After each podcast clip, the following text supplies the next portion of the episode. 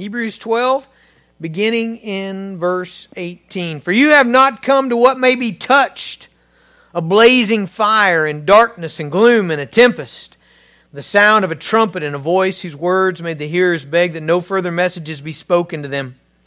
For they could not endure the order that was given if even a beast touches the mountain, it shall be stoned. Indeed, so terrifying was the sight that Moses said, I tremble with fear. But you have come to Mount Zion and to the city of the living God, the heavenly Jerusalem, and to innumerable angels in festal gathering, and to the assembly of the firstborn who are enrolled in heaven, and to God, the judge of all, and to the spirits of the righteous made perfect, and to Jesus, the mediator of a new covenant, and to the sprinkled blood that speaks a better word than the blood of Abel. See that you do not refuse him who is speaking. For if they did not escape when they refused him who warned them on earth, much less will we escape if we reject him who warns from heaven. At that time his voice shook the earth. But now he has promised yet once more, I will shake not only the earth, but also the heavens. This phrase, yet once more, indicates the removal of things that are shaken, that is, things that have been made, in order that the things that cannot be shaken may remain. Therefore, let us be grateful for receiving a kingdom that cannot be shaken, and thus let us offer to God acceptable worship with reverence and awe for our God is a consuming fire. Father, open our minds and hearts to your truth today.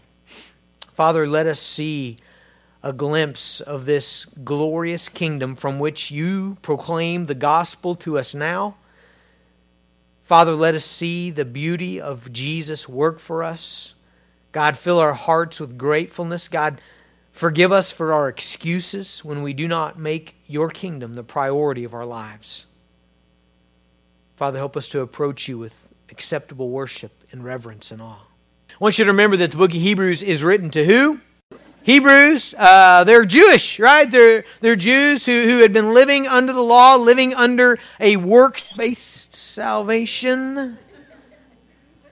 Uh, stay away from there. And now they've made a profession of faith in Jesus. And they put their trust in Him. But persecution has set in. And so some of them are going back. They're, they're, they're dabbling with going back to, hey, you know what? Maybe this Christianity is not for me. Maybe I should just, you know, be a good person, follow the laws, follow the rules. Maybe that's good enough to get me to heaven, that I can approach God. Okay? Throughout the whole book, what, what, what have we been talking about? Jesus is better. You can't go back. You can't go back to this, this, this be a good person, this, this follow all the rules. It doesn't work. You can't be saved that way.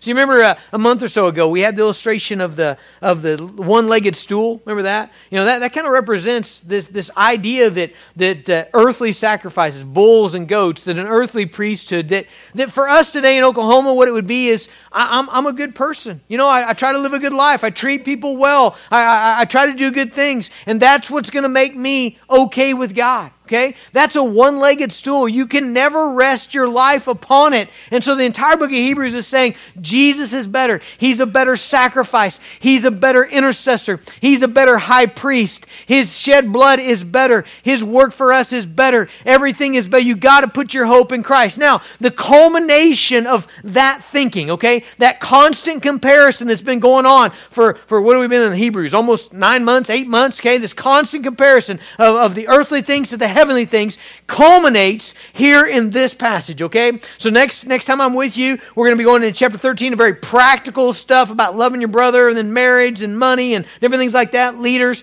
But but but here in, in chapter 12, the last section is this culmination of the, these two radically different ways of trying to approach God, okay? Now, in this passage, he helps us by giving us a metaphor, two mountains, okay? So today we're going to be talking about Mount Sinai and we're going to be talking about Mount Zion. Okay? So Mount Sinai, Mount Zion. Those are these two mountains that he's contrasting. Okay? Now, Mount Sinai, if you remember, Mount Sinai was where Moses received the law. Do you remember that story where the children of Israel come out of Egypt? They're rescued out of Egypt. They got in the wilderness, and God uh, gives Moses the law on Mount Sinai. You know what the law is, right? The commandments, right? This, this is what it means to be my people. These are my righteous standards, right? Have no other gods before me. Don't make for yourself a graven image. You know, uh, honor your mother and father. Don't take the Lord's name in vain. Honor the Sabbath day. Don't steal. Don't kill. Don't don't don't lie. Don't covet. You know, uh, don't commit adultery. All the all the commands of God. So God gives that on Mount Sinai. All right. So Mount Sinai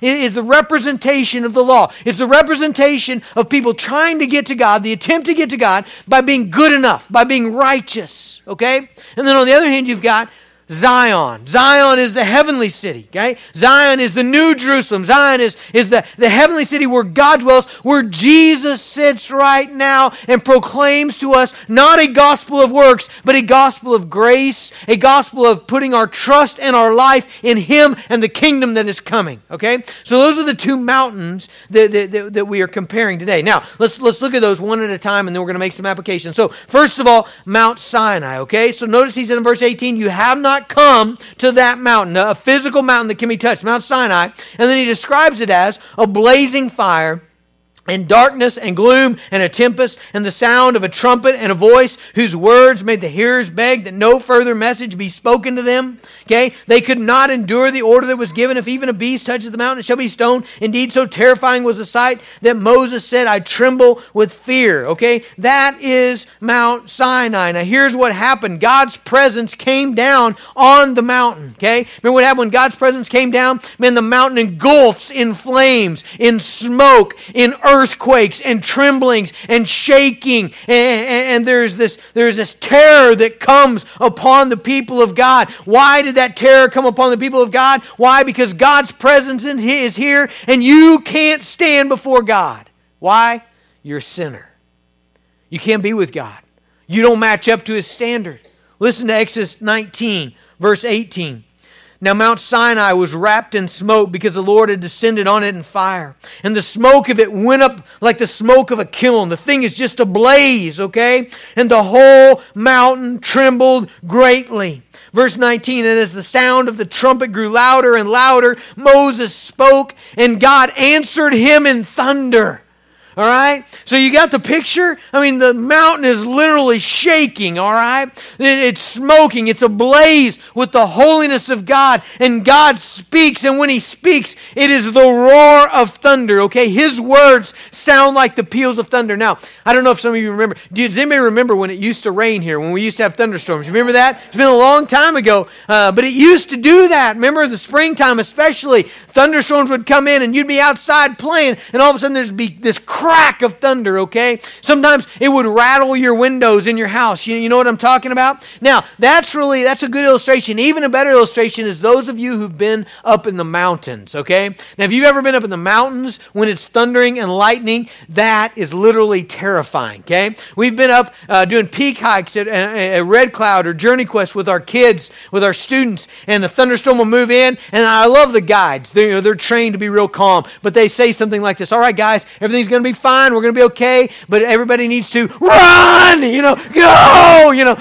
everybody get down, you know. It's going to be okay, though. We're all going to be fine. Run, you know. And, and, just because when it thunders up there, I mean, literally, like the, the hair on your head stands up and it just, it like cuts right through. It is terrifying, okay? So, so that's the picture of Mount Sinai, okay? Exodus chapter 20, after God gives the law, verse 18 says, When all the people saw the thunder and the flashes of lightning and the sound of the trumpet and the mountain smoking. The people were afraid and they trembled and they stood far off. They're trying to get away. Verse 19, and said to Moses, You speak to us and we will listen, but do not let God speak to us lest we die. All right. Some of you, you may still be in this mindset. I just need to be a good person.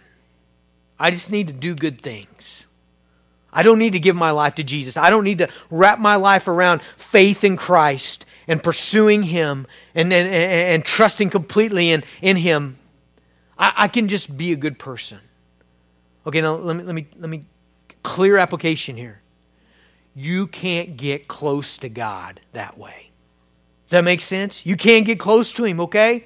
And if you die and have to stand before Him, you will be consumed by His wrath, okay? Because you, you're not holy, you're a sinner, okay? You, you, you don't love the right things. You value the wrong things. You pursue the wrong things. You say the wrong things. You think the wrong things. You don't love God like you're supposed to. You don't love others like you're supposed to. You get angry and jealous and irritable and covetous and impatient and furious and lustful and bitter. And you can try to hide that from other people, but you can't hide that from God. You are broken on the inside and you can't get to God. And when His presence is there, it will be nothing but fear and terror because you've rebelled against Him and you're everything that He's not and you're everything that you, you're not supposed to be. That's Mount Sinai. Now, that's not the mountain to which we've approached. Do you see that? Verse 18. You have not come to that mountain, all right? Verse 22. But you have come to Mount Zion and to the heavenly, to the city of the living God, the heavenly Jerusalem, okay? So this mountain over here is the mountain in which the resurrected Jesus Christ now sits and reigns at the throne of God, beside at the right hand of God. And Jesus is speaking to you a different message. His message is not try to be a good person, try to obey all the laws. His message to you is you're broken, come unto me, put your trust in me, glorify me, give your life to me. Live for this kingdom. Live for me, okay? Be joined to Jesus by a faith relationship. That's the message from Mount Zion, the heavenly city. Now, I want to take a little bit of time, just because it's awesome, okay, to talk to you about this kingdom, okay, that he's talking about, that, that God speaks to us now from Mount Zion. Let, let's, let's, let's talk just what it gives us here. Let's just go through it real quickly, okay? So, verse 22, you've not come, you, or rather, you have come to Mount Zion, to the city of the living God, the heavenly Jerusalem. Now, notice this to innumerable angels in festal gathering. What is happening right now? now in this kingdom. Let me tell you what's happening right now. There are innumerable, meaning myriads of myriads, thousands upon ten thousands of in- incredibly magnificent creatures called angels who are gathered together in festal gathering. Okay? Now, if you remember in our, our study through Daniel, we looked at a passage that, that is really cool, I think. Daniel 7.10 talks about these myriads and myriads of angels.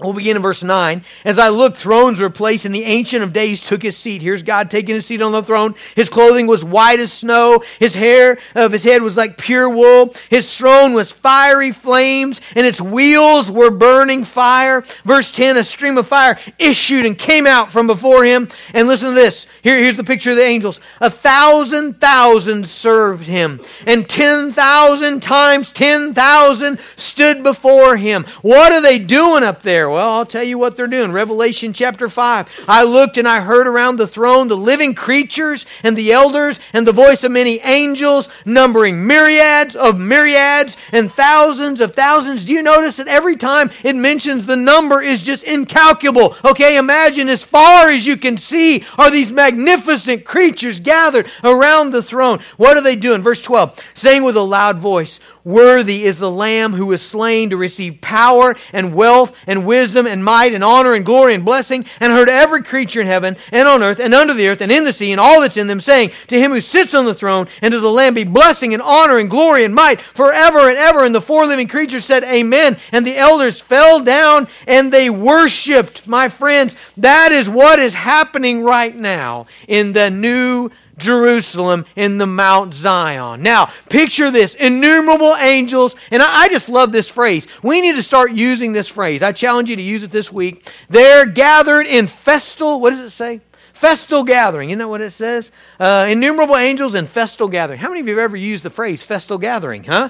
I mean, that's a great phrase. What does festal gathering means? It means they're there to worship. They're there to celebrate. They're there to party, okay? You could use this, couldn't you? Hey, we're having a birthday party for uh, my son. Come in festal gathering, all right? So, come on. In other words, you're going to come ready to celebrate, ready to express your joy, ready to be festive. Now, I don't know what it looks like when myriads of myriads of angels come together for a party. I don't know what that looks like, but it's happening in the scriptures every time the Bible shows us a glimpse of the new Zion, the heavenly city, the new Jerusalem, where Jesus is, where he dwells and speaks the gospel to us today. That's what's happening there. And my question to you this morning, as we gather here in this room to worship and celebrate the gospel that they're celebrating and worshiping, it makes me wonder what are we missing? Anybody else wonder that? What are we missing? I mean, what are they so excited about?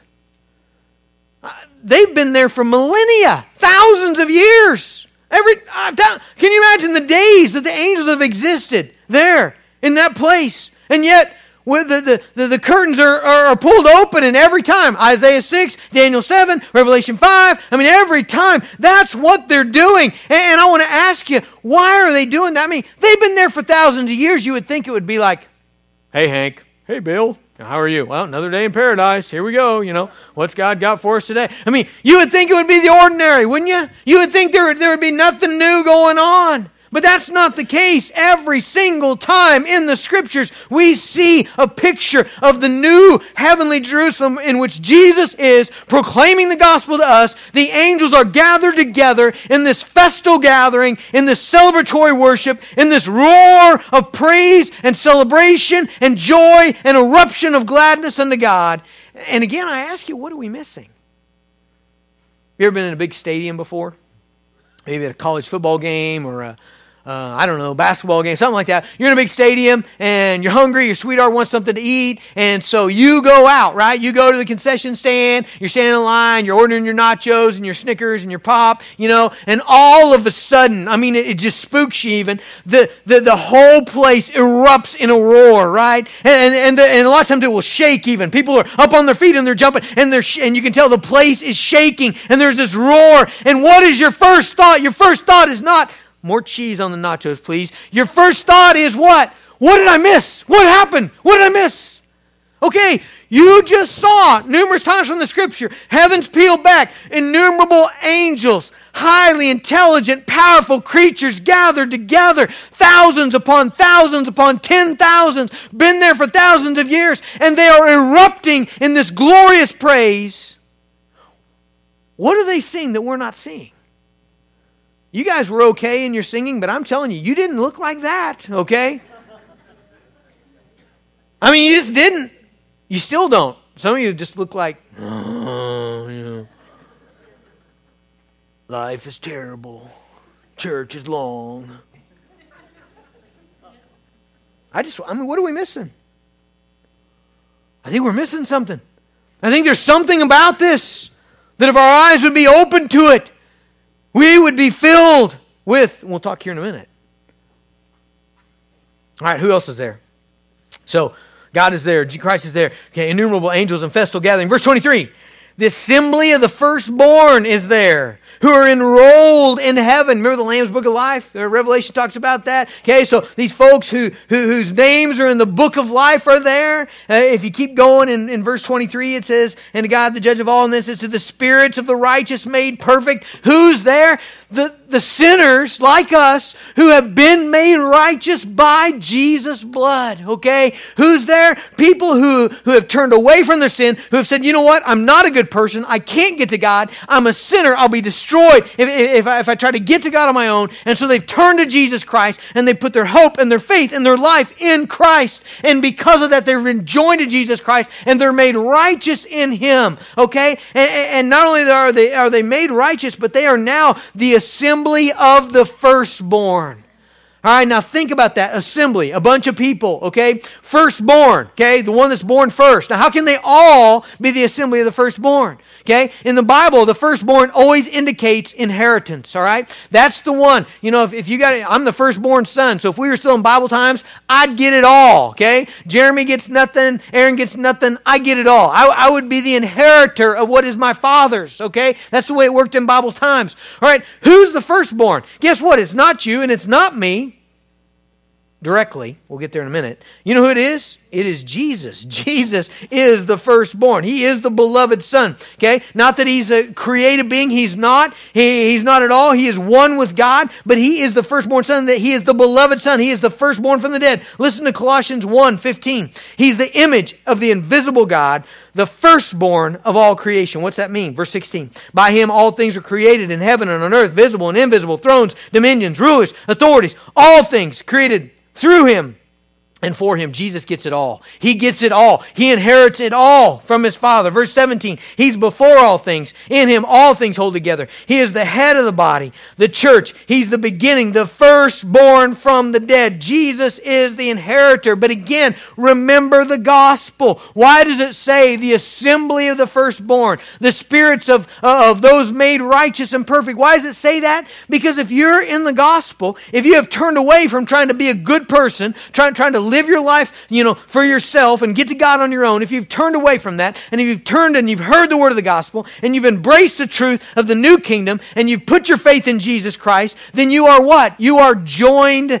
to Jesus, right? Ephesians says you're in Christ. And if you're in Christ connected to Jesus, then you inherit what he inherits. You're an heir, a fellow heir with Jesus Christ. Do you see that? So now you're the assembly of the firstborn. Now you have, First Peter says in chapter 1, you have an inheritance that is imperishable, undefiled, and unfading. Okay? It never diminishes. It never grows old. It never breaks. It never fails you. That's the inheritance you have as the assembly of the firstborn. So who's there? Innumerable angels roaring in celebration unto God and what he's done. Who's there? The assembly of the firstborn, those who are in Christ, who are gathered together, will be there someday if you put your faith in Christ, inheriting all that the Father has for us. Who else is there? Verse uh, 20.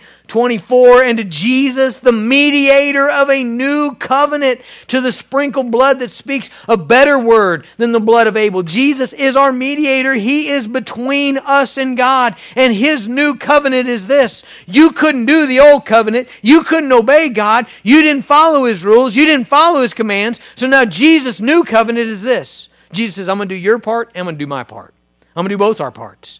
I'm going to be righteous on your behalf, in your behalf. I'm going to die for your sins. I'm going to take care of it for you. You've got to put your trust in me. Okay? Jesus is there, the mediator of a new covenant. Now, all of this is, is forming up. Do you, do you, see what he's doing? He's doing the same thing he's been doing all through the book of Hebrews. He's saying, go, don't go back to this. Go here. This is better. This is infinitely, gloriously, majestically better. The gospel is what you must give your life to. And, and, and to spurn this message, okay? The message you just heard, to poo poo that, okay? To ignore that, to refuse that, to make excuses for this is an infinite insult to the Father. That's what he's saying. There, there's, a, there's a balance thing here.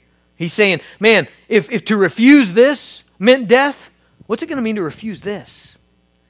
If this was an insult to God to not be able to live, what's it going to mean to what's it going to mean to blow off the gospel? Do you, do you see that balance thing? It's like it's like it's comparing, right? It's like if I'm walking down a crowded street and someone bumps into me, you know, just an accident, but they bump into me, and I'm like, hey, what's the deal? You know, I'm real rude to them. that's an insult, okay? But what if we're at Niagara Falls, okay? And my little Haven's looking at the falls and she starts to slip and go over the falls and Avery grabs onto her and Avery's got her, but then she starts to fall and Haddon grabs onto Avery and he's got, but then he starts to go and Addie grabs onto Haddon, but then they all start to totter and Hannah grabs onto all, all, all of the rest of them, but then she starts to go and Emma grabs on. She's not hardly any help at all and then I get him, you know, but, but I can't hold him. It's too much for me. And here comes a strong man and grabs me around the middle and jerks me and my entire family over over the falls and saves our life. And I immediately go, Get your hands off me. What are you touching me for? That's a worse insult, is it not? Okay? And so, so, so it, it, it, it's a dangerous thing to take the law of God and say, hey, I don't care. I don't care that you said don't covet. I don't care that you said don't commit adultery. I don't care that you said don't lust. I don't care that you said don't steal. I don't care that you said I should have no other gods before me. That's a serious matter. Even more serious is to hear this gospel from heaven of what Jesus has done for you and not to respond appropriately. Okay, that's the comparison that keeps being made here. It's that principle. So I ask you, what is the appropriate response to what we have heard from heaven? What's the appropriate response? Several things here. Okay, we're going to go quick. Verse 25. Okay. See that you do not refuse him who is speaking. Did you hear that? See that you do not refuse him who's speaking. For if they did not escape when they refused him who warned them on earth, much less will we escape if we reject him who warns from heaven.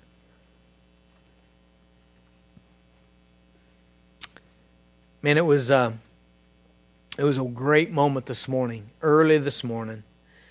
I was on my computer. I was trying to put this together. I'm struggling because it's got so many moving parts. You know, you got this mountain explaining all this, and this mountain explaining all this. And I'm really struggling to try to, you know, get this. And, and I clicked on the word. I've got a Bible program that shows me the Greek. It takes me right to a Greek dictionary. And I clicked on that word refuse.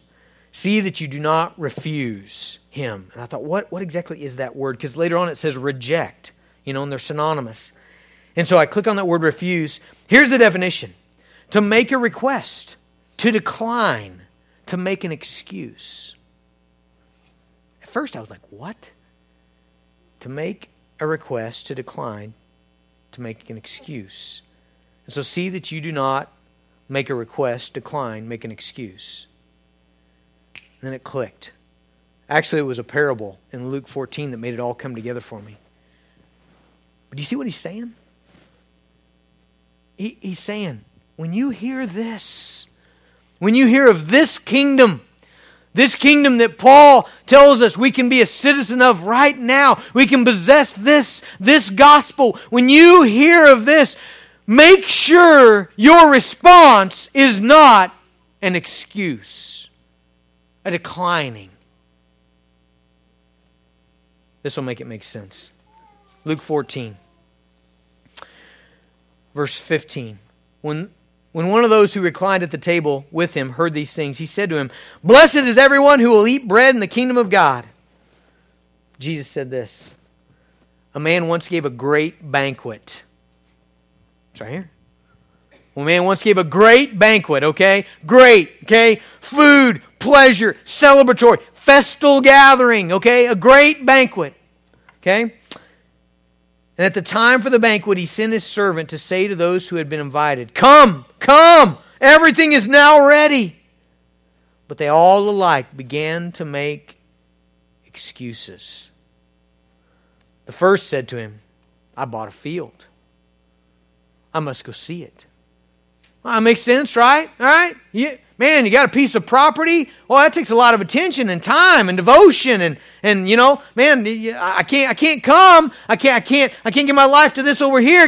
I've, I've, I will, but I, I got to get a sewer line put in, and I got to get electrical service put in. The thing's got to be mowed. I got to get a fence put up. You know, I got to get the foundation poured. I got to get the the rock work. I I, I, I got to get all this done, right? I, I, got, I, I'm sorry. I'm declining. I request of you your, your understanding that I'm not going to give myself to your invitation. Verse 19, another said, I bought five yoke of oxen. Man, think of that. That's a big investment back in those days. Those are five tractors, okay? Five yoke of oxen. I got to go examine them. Please have me excused. I refuse. I decline your invitation. And another said, I've married a wife. Now that that I'm almost with him on there. You know, that's a big job. You know, man, you got I got I got something pressing on me here. Therefore I cannot come. And the servant came and reported these things to the master, and then the master of the house don't miss this. became angry. Why? Why not just, hey, more food for us? Why is he angry? He has prepared this glorious banquet, this incredible invitation, this gracious act. And depending on how you respond to that, you insult the Master. Don't refuse him who's speaking. If God is speaking of this kingdom, of this glorious gospel, then make sure you're not the one saying, you know what, we're, I got a lot on my plate right now, though. You know, I'm really busy. Unlike everybody else, I'm really busy. You know, uh, I've got I've got this land, I've got these tractors, I've got this sporting event, I've got these kids, I've got this family, we've got this going on, and so can't can't can't give ourselves to this. I, am please, I, I request, I decline. What should be our response to this gospel? Make sure that you don't make excuses for why you're not all in. Do you hear what I'm saying? All in. Number two, what should be our response? Verse 28 gratitude. Therefore, let us be grateful for receiving a kingdom that cannot be shaken. What is gratitude? Gratitude is that, that inner feeling of fullness, that, that, that expression of God, what you have given is awesome, God. I am personally grateful for the riches that you, you have given to me. It is, that, is this inside feeling. And what exactly are we to be grateful for? We're to be grateful for receiving a kingdom that cannot be shaken. That's what verse 28 says.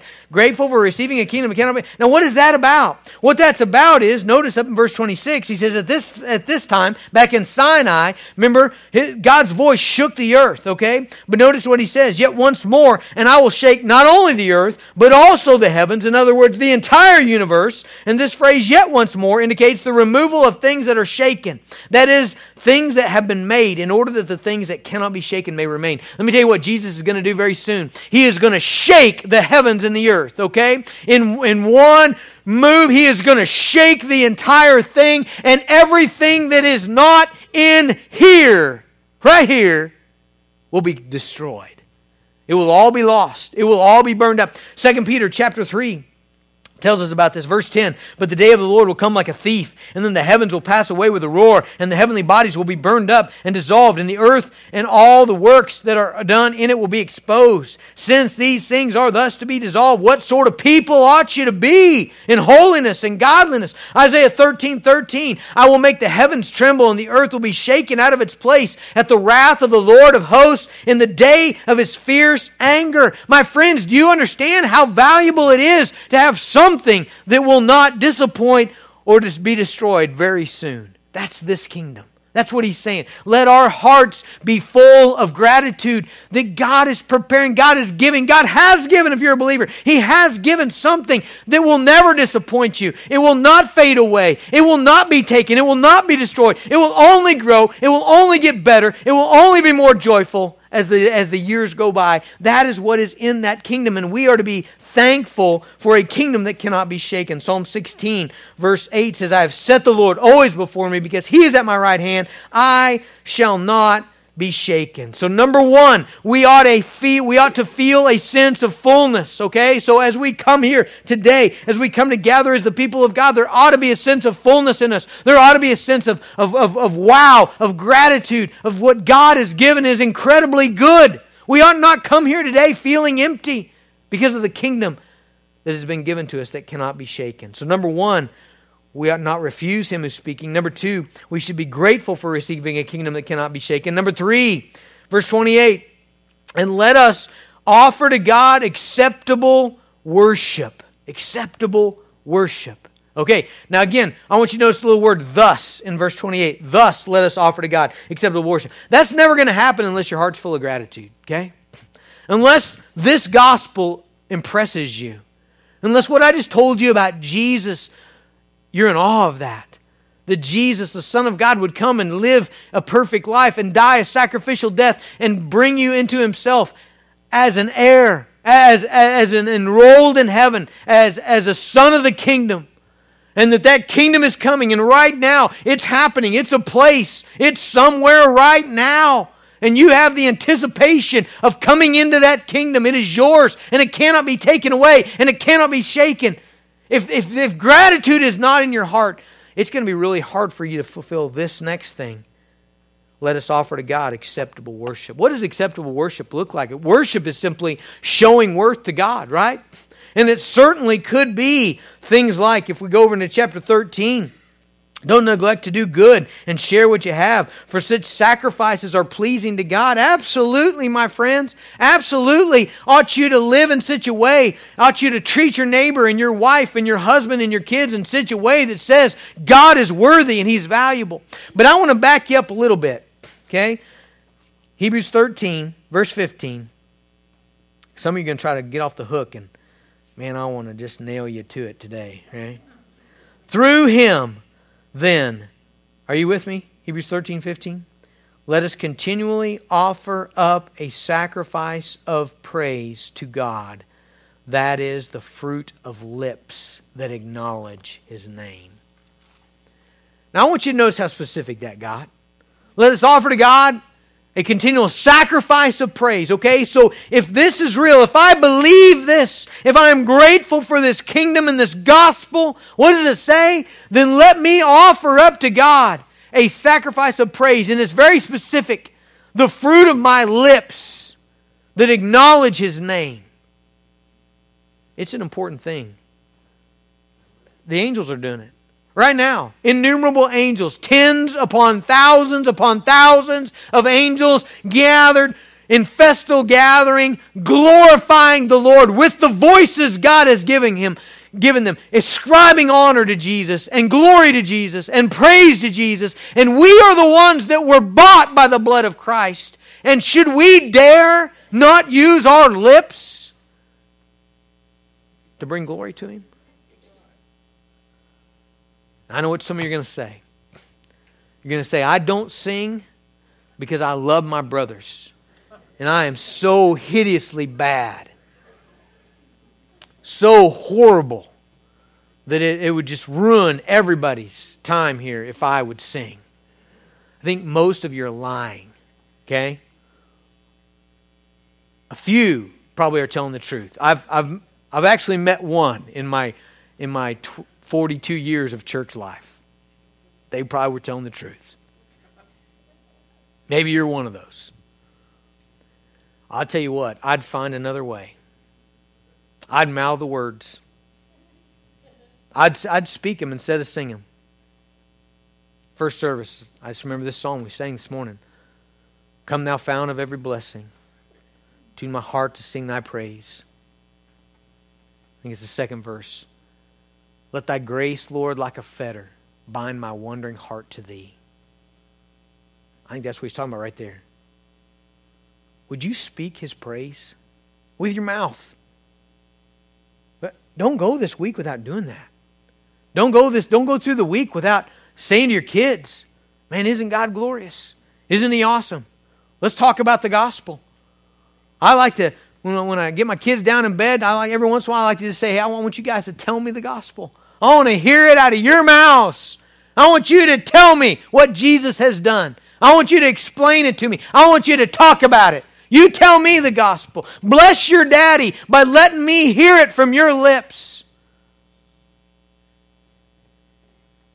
Acceptable worship. Final thing, then we're done.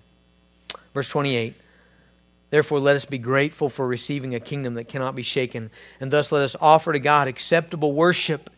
And then notice, with reverence and awe, for our God is a consuming fire.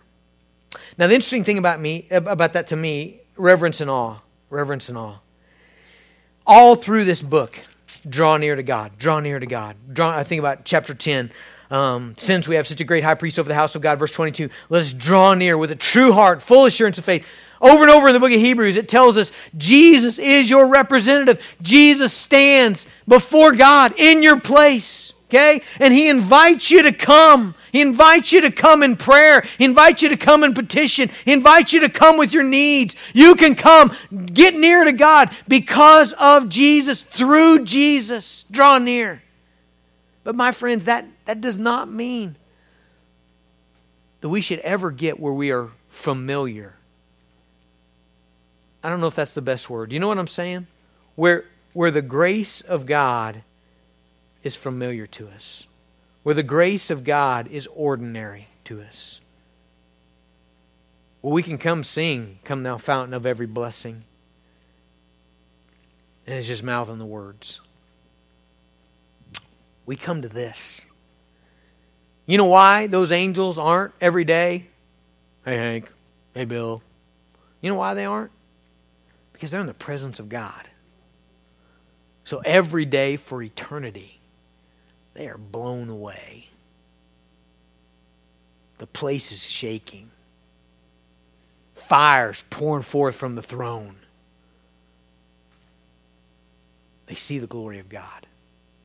And if you see it, then you will come in reverence. I think we need more reverence, don't you, in our churches? I, I love the fact that, that we are very we're very friendly at Lincoln Avenue, especially this service, very friendly. But man, there also ought to be a part of us that we know we're approaching something incredible. Ah, glorious. Let us respond rightly to the gospel in which we come. Let's pray. Father, we thank you, Jesus, that you are our mediator, that your sprinkled blood cries out not for justice like the blood of Abel, but for mercy. Jesus, we are thankful for a kingdom that cannot be shaken. We're thankful for an inheritance that is imperishable and undefiled and unfading. We're thankful for the forgiveness of our sins and the righteousness of Christ. And Lord, we bless you with our lips. We praise you with our words. We acknowledge your name. God, we don't want to refuse you today. God, as you speak to us, we don't want to put you off. We don't want to ignore you. We don't want to make excuses for our life. But God, we, we want to receive your truth and obey it.